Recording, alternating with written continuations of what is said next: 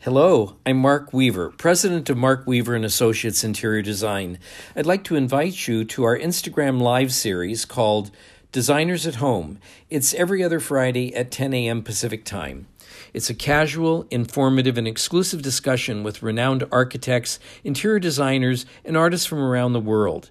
This half hour podcast program is a recording of the live talk addressing all things design and architecture related, along with personal anecdotes and inspiration.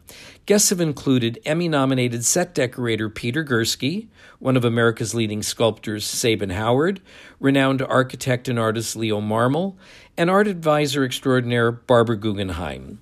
We look forward to you joining us. Thank you. Good morning, everyone. Fantastic. welcome to Designers at Home. And we have the beautiful Wendy Posner with us. Wendy's the principal of Posner Fine Found Arts, in uh, founded in 1960. Um, and um, we've had a little trouble getting on, but we finally made it, Wendy. Yes. Technology at its finest. Thank you so much, Mark, for having me this morning. I'm glad we're able to have a, a redo uh, from our Okay. beginning of the Well, week thank and you for try your again. Perseverance. All right, so let's find, My find pleasure. out a little bit about you personally. You grew up in Wisconsin,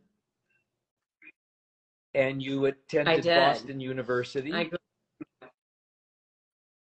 I did, and then after I was in Boston, I moved to Los Angeles after I graduated from uh, college. I was at Boston University, and I've been in Los and what Angeles brought you to Los 30 years. Angeles? Well, I figured I grew up in the Midwest and uh, went to school on the East Coast, so it was time Okay. for a little sunshine. And uh, so that was initially what brought me here. And uh, when I first came to Los Angeles, I actually was very interested in getting involved in public relations or in some sort of communications, not in the art world whatsoever. Uh, but a friend of my mom's had a gallery here and asked if I'd like to work for them temporarily while I was looking for a position in communications. And that was my launch Great. into the art world. And um, so, t- explain to us a little bit about what an art advisor does, and what. Sure, absolutely. So, uh, you know, in terms of art advising, there's many different capacities. Uh, we used to have a physical gallery space, and we decided in the early 1990s to go completely private. Uh, and having that opportunity allowed us to work directly with like private clients as well as corporate. We do a lot of work within hospitality. And for our private clients and also a lot of the corporations that we've worked with over the years, we've actually curated and put together really beautiful collectible collections of fine art.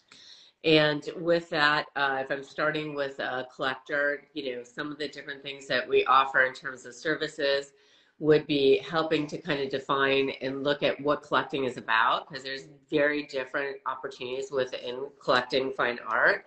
But then also a lot of it is education and educating our clients about different artists or different types of mediums uh, different movements of art different uh, materials uh, to be able to give them a really broad breadth about different things that they could look at while they're starting to investigate collecting and then in terms of, we'll do everything down to curating and working with them if they want to have us participate in the curation and display, let's say within their residence or within a corporation. We do a lot of work also with interior designers and architects in So that it- capacity as how well. different is it working on a corporate uh, project versus residential project? Well, in a corporate project, I think the main difference is, is that you have a lot of different types of Mhm. people that you need to appeal to. Uh, versus when you're working directly with a private client, it's a more intimate situation. I think working with a private client than a corporation in some capacity, because you learn a lot more about your client in terms of if it's private. On the corporate side, you know, we have to take into account, uh, you know, the optics uh, with the company uh, whether or not they want to have fine art. Uh, depending upon the size of the corporation, you may have a committee that you're working with as well um, in terms of the acquisition of art. And in uh, the corporate setting as well, sometimes it's not collectible art. Sometimes it's uh-huh. more in the decorative arena, also, depending upon the budget right. and what kind of corporation so, it is. What What would you tell somebody? Why is it important um, to hire somebody like yourself, an art advisor? Well, I think that with any, uh, you know, services or any of this sort of, you know, very specified trades similar to interior designer, architect, you know, the main reason that somebody would hire us is for our knowledge and expertise. And with our business in particular, since we were founded in 1960, we've honed a lot of amazing relationships globally within the art world of galleries, collectors, publishers, directly with artists so our resources are really uh, uh, very deep and in depth in terms of the kinds of things that we could expose our clients to, but we also can make sure that they're getting the best uh, work uh, when they're collecting to be able to advise them on appropriate things to make good choices and selections. But also going back to you know the educational component, which is really important for our clients to really understand the work that they're buying and the different values of it. And it would be everything from the acquisition of the work and, and working on the client's behalf, all the way to, let's say, doing framing and display of the work. Uh, shipping, we've got uh, also very, you know, good relationships with international mm-hmm. shippers uh, to make sure that things are transported and packed properly, even if uh, one of our clients acquires something outside of where they're located. So the best way for people to familiarize themselves with art is is exposure. I when clients come to me and say, I want to start learning, um, especially young people, and I always advise them to go to museums, go to galleries, and um, you know take little bits of it. It's a lot to digest. So um, it is. And I think that that's a big part of it too, is really exposure. And, you know, with our, you know, new clients and even our existing clients, we do a lot of studio visits to go to see artists because I think part of, you know, buying art is also understanding the makers and creators of that work. So having a direct contact and being able to meet some of those artists firsthand really also uh, gives a tremendous amount of insight to somebody when they're starting to collect uh, visiting galleries, going to openings, and then, like you said, also going to museums. And we also take a lot of our clients to the international right. art fairs as well. So we'll take them and we'll go through the different fairs. We will usually edit because there's so much work to look at, and it can be a little bit of a sensory overload if you're not used to uh, taking it and absorbing all that in at one time. But that's another aspect too that I think is really important. And uh, you know, throughout the world uh, now, everywhere there are major art fairs uh, happening, so it's uh, easier for people to access, and right. also even you know, online um, as well. I think one of the uh, pluses of attending an art fair with somebody like yourself is that um, the breadth of what you come out with, the knowledge you come out with is very different than if you just casually go in on yourself and look. It's like, I don't know, for me, going to a museum, I can walk through a museum, stop at pieces that I like, but it's very important to understand the piece, um, how it was done, um, who did it, what inspired them.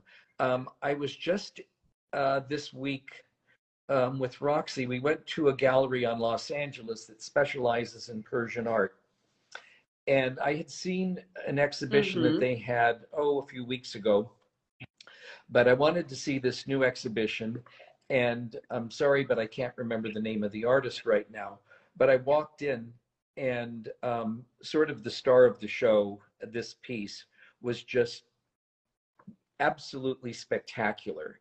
And um, and then right. as as the gallery director began to explain to us um, who the artist was um, that he was born with one limb um, one arm the other uh, did not function and explained to us the history of growing up in iran and the political um, aspect of this painting and images it took on a whole different perspective. And it's you know um, the advantage of having somebody like you is you can take people to galleries, to museums, and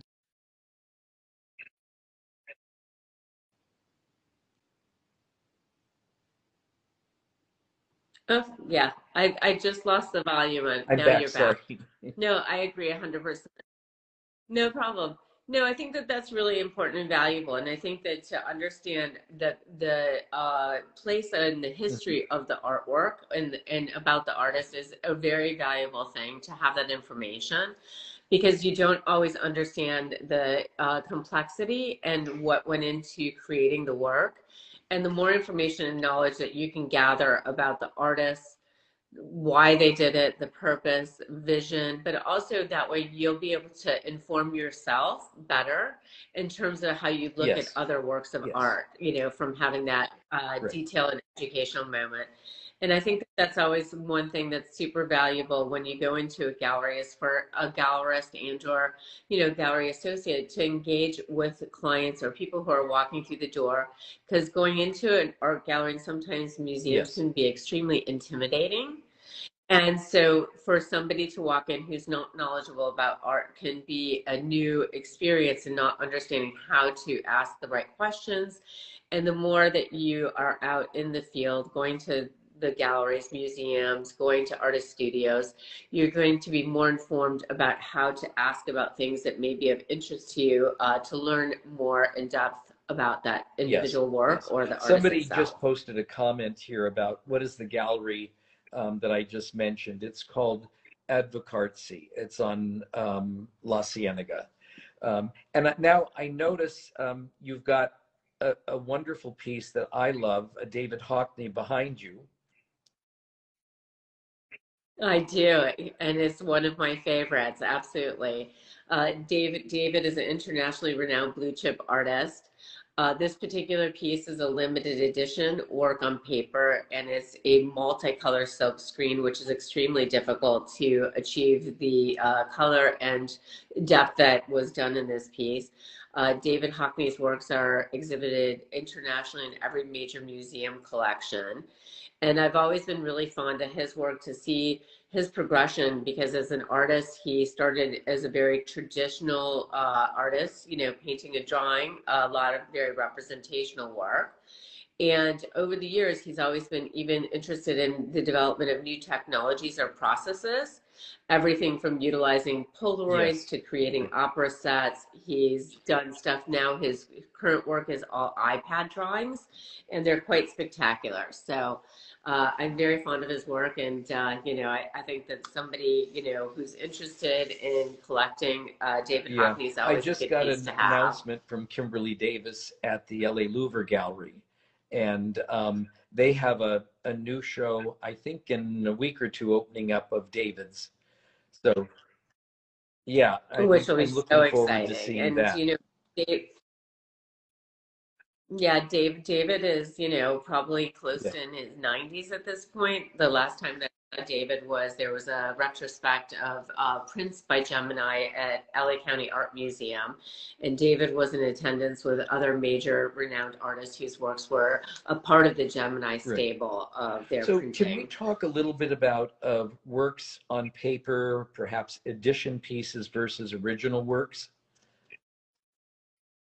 I'd like sure, to hear absolutely. what um, your comment on that. Um, this the piece behind you is an edition piece, is that right? Yes. It, it is, exactly. It's a small addition. Well, I think that that's one of the things that there's a lot of misconceptions about that people don't realize that collecting blue chip fine art prints can be just as important as buying original works. Uh, for example, we had a client that we worked with for over 30 years curating a beautiful print on paper collection and works on paper. And the time from when we actually acquired those works to now, the collection has uh, substantially increased in value.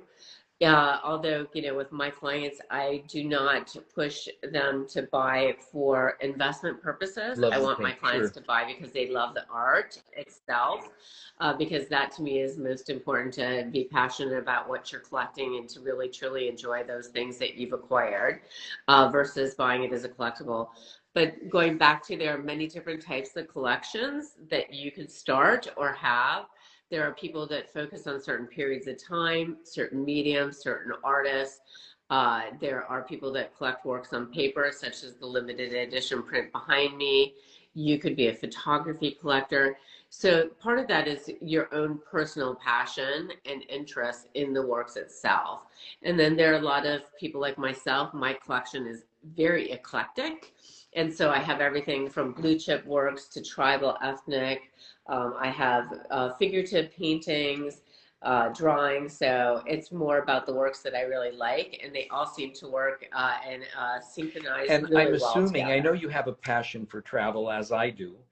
And um, so have you purchased things as you've traveled around the world?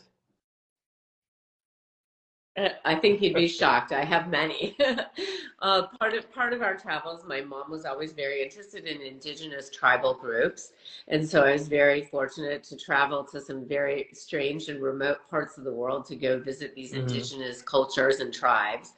And the part of it uh, when she first started traveling to Papua New Guinea and Irian Jaya, which is over 50 years ago, uh, she started bringing out ethnic and tribal artifacts and uh, bringing them back uh, because she just thought their works were beautiful and they're very contemporary in their own right. And so through their travels, I'm always collecting things, and I probably have way too much, uh, which someday Yeah. may burden my children uh, between my mom and my collection. But I think that that's also part of the passion of traveling. It's the storytelling that you get with each individual work that you buy, and about the process of the acquisition in the interaction when you did uh, meet the people who are making Right. it or selling those works as a part of you know, traveling. it's really speaking fun. of um, buying things um, internationally, um, in the last couple decades, um, it, it's been a lot more difficult to get certain antiquities and pieces of art out of certain countries. Um, do you want to comment on that? I think, you know, I think my first memory of this subject coming up, the actress Melina Mercouri was trying to get the Elgin marbles back from the uh, British Museum back to Greece. And that sort of set Right. in motion Yeah, there's an um, interesting a big, about it. big thing in the art world. So It is, and I think that that has uh, been something that is really important to address uh, because a lot of those different antiquities were looted and stolen uh, when different cities or different places were under siege by different uh, governments or military. And so, you know, those different pieces really do belong to the countries where they came from, especially if they were looted and stolen. And so, you know, that's something now that a lot of the museums are going back very carefully and looking at how the works were acquired. Unfortunately, uh, within any industry or business, uh, there's a lot of you know, sort of fraudulent activity or activity that, you know, maybe was acceptable 20, 30, 40 years ago, which now those practices have changed and people are much more cognitive and conscious about. Uh, but I think that when it comes to those antiquities that, you know, provenance and history, and that's something that we're going to be able to track much more carefully now, uh, especially with the usage of going back to the new technologies and blockchain, uh, NFTs, which could be associated with actual asset management or the, uh, you know, sort of being able to get together the information that would provide the history and provenance of work. Uh, so I think that some of that will be very interesting over time, how it unfolds, and even in terms of you know the countries that are requesting for their antiquities to be returned, and how the different museums and institutions handle it, as well as even private collectors. So, um, you know, the piece behind you, is that framed or unframed? So the piece behind me is actually it's framed archivally, but it is framed in an acrylic Okay. box in four quadrants. And uh, that's you know something that's really important with you know collecting art is the preservation and even the framing and display of the works to maintain the works over time to make sure that they don't uh, have uh, you know any issues in terms Right, of they tend- a lot of conservation or tend to- Um, discolor if they're not framed properly. You know, cl- sometimes clients don't understand the importance of, of framing and um, archival framing. And I, I have one piece which happens Absolutely. to be a Gemini piece on paper, and I it was supposed to have been archivally um, framed, but all the edges are turning, um, you know, sort of brown and so Yeah. forth. It's yeah, it's that's Mhm. called foxing when that happens to the paper. And what happens is that if something is framed without archival materials, and what I mean by archival materials are materials Right. that don't have acid in them. Uh, because uh, cardboard and traditional paper, like from your printer, it has acid in it, and so therefore, over a period of time, that the materials start to break down, and it will end up Mhm. bleeding or burning paper that's on top of it if it was on a mat board or wasn't framed with a archival linen or backing. And so, you know, we see quite often that works that were framed a long time ago may have cardboard on the back versus having a uh, you know a foam core that is an archival or acid-free foam core. And so when we're going back through collections of uh, different people when we're working with them, that's some of the stuff that we also check and advise on, because especially here in California, you have a lot of natural light. And the Sure. sunlight affects works on paper in particular or certain materials that react to it. And so displaying something without a UV uh, plexi or museum plexi or glass that would help to block the UV rays, that's something that we really work with advising our clients on. And Yes. framing is expensive. You know, framing is uh, No, something that people don't realize. A frame doesn't. Yeah, but it's it's more Right. it's very Yeah. important because um, the piece can ultimately be very valuable, and you can destroy it if it's not framed properly. So that brings up something I want to ask Completely. you about. Um, going back to David Hockney, um, David um, had gone through a period where he was using a lot of Polaroids, a collage of Polaroids, and you know those tend to deteriorate over time, right? So what happens to works Exactly. like this? That's a really interesting question, especially in particular with the Polaroids. You know, even at the time that David was working in Polaroids, I don't even think that there was much emphasis at that time, even on archival framing, as there is now. Uh, so sometimes, unfortunately, a part of those works is the deterioration because we didn't know what the preservation of the works were going to be over longevity. It would even go back into when we started printing with uh, inkjet printers inkjet printers, you know, we thought that on, uh, you know, paper that this was going to be something that wasn't going to fade either, especially if you use like a photographic paper. And we found over time that those inks actually were not archival as well. And so you can see even things that were done early on with the printing technology as it's changed that they've had to change the inks also so that there is a longer term preservation of it, especially when it comes to printing artwork. If you're using uh, anything from a Canon to an Epson or HP, uh, to make sure that the paper you're using is archival if you're printing art. So what happens well to as the the value of a piece like that? Um, that's a good question. I think that that is dependent upon the marketplace and, and whether or not it's something that there's uh, some way to stop the uh, further deterioration of Polaroids. And with Polaroids, I'm not even particularly sure, sure you know, how to address that correctly. Um, that would be something that I would bring up or speak with a conservationist about, which is also in terms of our stable and you know the different resources that we have readily available at our fingertips when we receive those types of questions from clients or we have those kind of works that are in question, that I would call somebody who has the appropriate Okay. expertise in that field as well. So we both live in Los Angeles, and Los Angeles is such a great city to live, and there's a you know just a tremendous amount of museums here, wonderful museums. I think uh, people around the country don't think of Los Angeles as um, a center for culture, but we have some of the greatest museums in the world here, and we have a wealth of I, art galleries. So, um, your advice earlier about people getting out, I mean, they're just, whatever part of the city you're in, there's a museum, there are galleries to expose. Um, do you have um, any favorite museums here in Los Angeles that you, Well, I, I live around the corner from LA County Art Museum, so I walk there. So for me, that's, you know, a wonderful place to go and visit. Uh, also now, you know, next door you also have the Academy Museum. Across the street you have Folk and Craft. So you have a lot of different museums. Even the Petersen Automotive Museum is right at the corner where all the galleries are located. I mean, where the museums are located. So, you know, for me to go and spend a half a day or even a couple hours to go over to the museum is quite easy.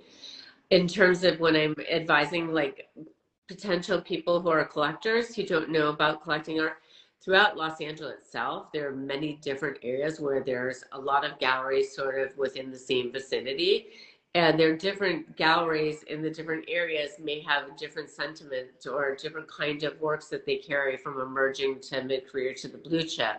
So i'll tell my clients or i'll take my clients and we'll choose one area you know for a day and maybe go out and visit three or four galleries in one uh, visit so that you can see sort of a broad breadth of some of the different works or exhibitions that are out there. But there's always every single day I could find something culturally to do within Los Angeles. And I think we're becoming much more well recognized as an amazing art destination, um, especially with the influx of the art fairs coming here as well, that it's bringing a more global art community Yeah. uh, to our And, city again. You know, outside of LA, they're wonderful. You know, it's um, the Basel Art Fair. You've got the um, Venice Exactly. Biennale, which Yeah. is well, it's thrilling to just go to Venice. Period. But to be there when the Biennale is on is, Right. is also very exciting. I was there. Oh, I, I guess it was right before COVID, and it was a wonderful show. The American Gallery was an exhibition by Mark Bradford, and I wasn't which is yeah, incredible. and I He's an amazing painter. With his work So prior to seeing that installation. Um, so it it was for me it was extremely educational, and then you have the the advantage of being able to travel at the same time. Absolutely. Well, going to something like the Venice Biennale in particular, I mean, the artists who are uh, exhibiting and whose works are on display, it's really a full installation or activation of a space. So it's not the same as necessarily going to a traditional art fair such as Art Basel. At Art Basel, when you go, whether it's uh, in Miami, Hong Kong, Paris, uh, or actually in Basel, Switzerland, that's a more traditional art fair where galleries are set up in booth Particular works, spaces right. with their artists that they're. Versus something like the Venice Biennale, which is really, it takes over the entire city of Venice, where it's in the palazzos and the churches, it's in the streets. You have these major displays of works. And, uh, you know, the amount of people that go and visit it in the period of time also, since the run of it is over six months, that a lot of people can visit and be exposed to the work there in a new Yeah, way. And it's it's, such a beautiful setting. It is So, spectacular. Um, you had talked a little bit about um, the types of things that you collect, and it was interesting to me because um, the pieces I've collected over the years, um, I wasn't really concerned about, I guess, a collection as much as buying things that I love and I'm passionate about. And the one thing I learned about myself, and it'll be interesting to hear your comment, is I'm seasoned enough now that if I look at something and know I'm just mad for it and have to have it, that that'll probably dissipate just as quickly. And I find works today that are much more challenging or that I don't react positively to over a period of time, um, liking more and more.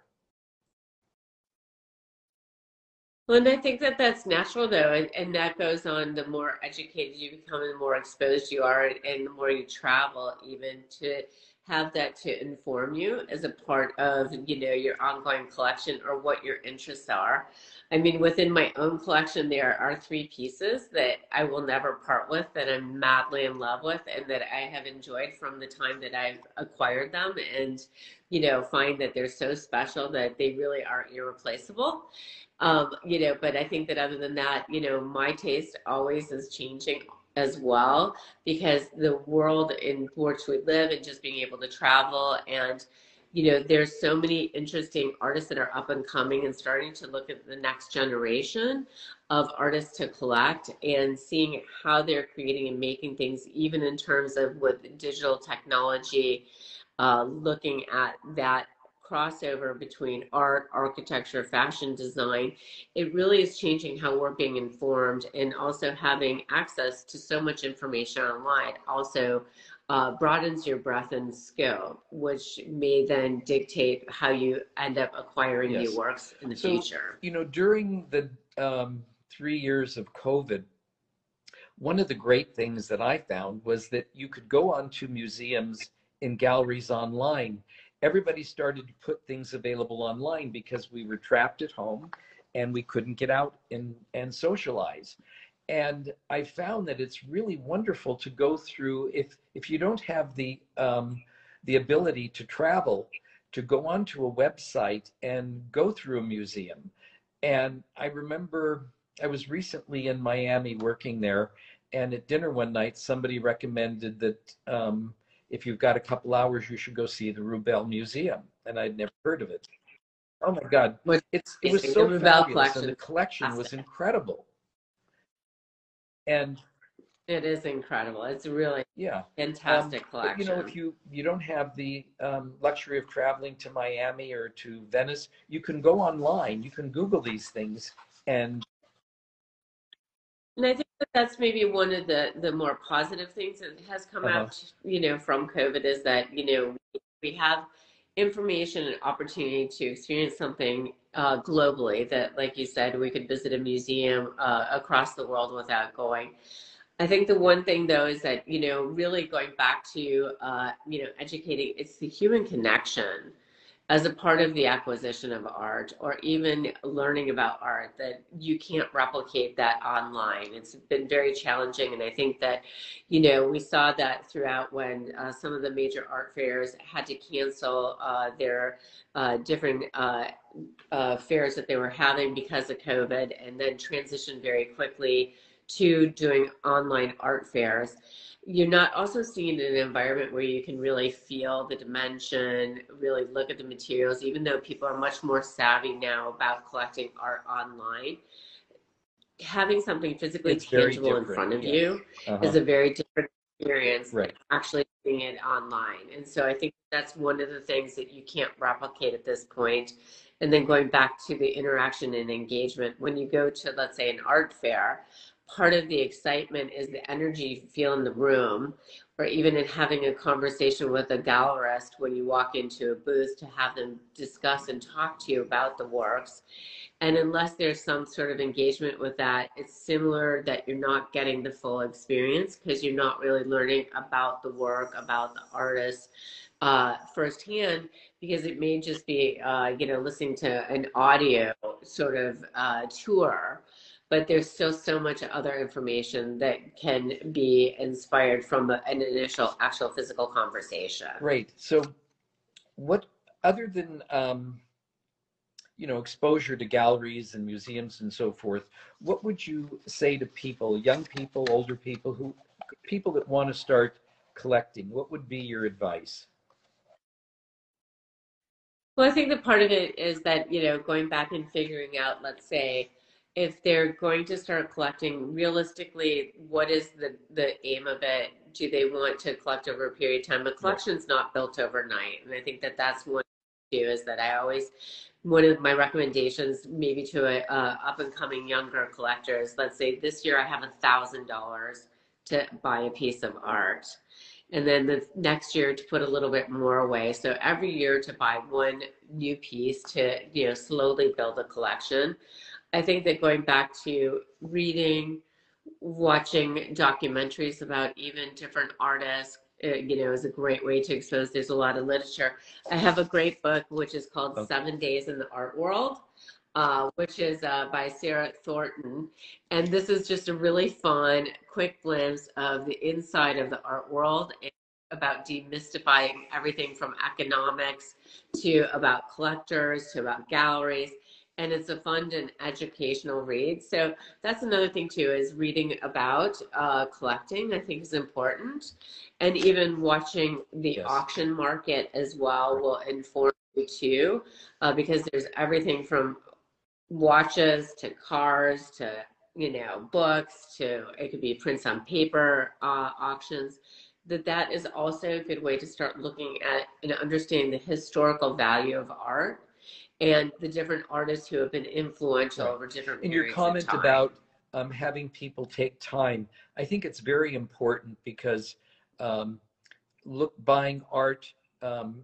decorating, it's all very much the same. Architecture, you the more you educate yourself, your tastes start to evolve and change. And so your focus, what maybe you were initially interested in over a period of three or four years, is going to evolve. That is absolutely true. And I think that that's something as well that the continued conversation, if you engage or enlist an art advisor uh, to help you to curate and to work on collecting, is that that's an ongoing relationship for myself and within uh, my clientele. My relationships are very long standing. Some of them start back to when my mom founded the company in 1960. But we also want to make sure that we're working with those clients and we establish a long-term relationship with them because I think that that's really important very- to have that trust from your collectors. And it, it's ongoing even to we're working with some of the collections that were put together early on in our you know fine art career that we're now deacquisitioning art for some of our clients. And so we can help with the entire process. So there are you know collectors who children are not interested in inheriting art and so we may work with them even in estate planning and even Oh, for insurance great. purposes too. Um, I know um, working with somebody like you when we're doing an interior design project is so important because I always tell the client, you know, by the time you get to the end of the project, the client is um, maybe a little burnt out spending money and so forth. And art always seems to be the last thing that they purchase. And uh, I always tell them this is the jewelry in the room. You know, rooms come alive, they sing that's when great. you've got a great piece of art in the room. Doesn't have to be expensive, just, you know, No, exactly, absolutely. Well, you want something, especially for yourself as an interior designer, who you've created these absolutely stunning spaces. And, uh, you know, part of that is the overall design is the accessorizing of it, like you said, the jewels and jewelry of it. And we love to work with, you know, interior designers and architects early on in their process because that may also inform the overall design so that the art is not an afterthought, that it's not just a layer on top, that it's integrated fully within the actual scope of what you're trying to create too as an right. interior And designer also, for your client. when we are working with um, particular pieces of work and we're designing the space from the ground up, we have the ability to, um, the lighting is, is a very, very important aspect of this. So, um, and, and you know, that, that's a whole Uh, other conversation itself, but the lighting is also very important. So, Yeah, lighting the display, going back to framing, all of those things are, are, are very important for the artwork to be really So, showcased. Wendy, thank you for joining us today. Um, what is the best way for people to get in touch with you? Can you tell us um, a little bit about your, your website or an email Sure. address? True. My my website is posnerfineart.com, and of course, obviously, we're here on Instagram, so at Posner Fine Art as well. And otherwise, you can always uh, reach us through our website. Uh, there's contact information there with phone numbers and uh, email addresses Wonderful. as well. Well, this was very informative. I hope everybody enjoyed it as much as I did. Um, I'm glad we finally got this Well, thank happen. you so much. I'm. Well, thank you so much for having me as a guest. I really appreciate it, and we'll look forward to continuing our conversation on other you, art Wendy. topics as well in the future. Terrific. Thanks, Mark. Have a good rest of your week. All thank right. you, everybody, Bye-bye. for joining us. Take care. Okay, Bye. thank you everyone for um, um, watching Wendy today. This was very um, interesting.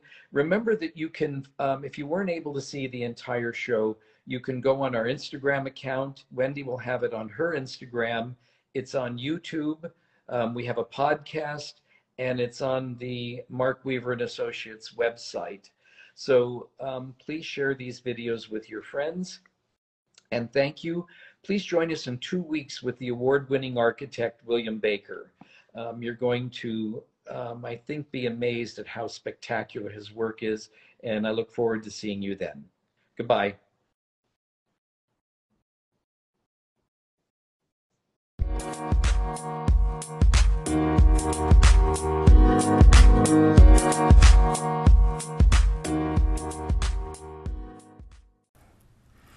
Thank you for listening to Designers at Home. Follow us on Instagram at Mark Weaver and Associates to listen to live or subscribe to this podcast. If you found this podcast valuable and insightful, share it with your friends, comment, and subscribe. We are also on YouTube at Mark Weaver and Associates. Thank you.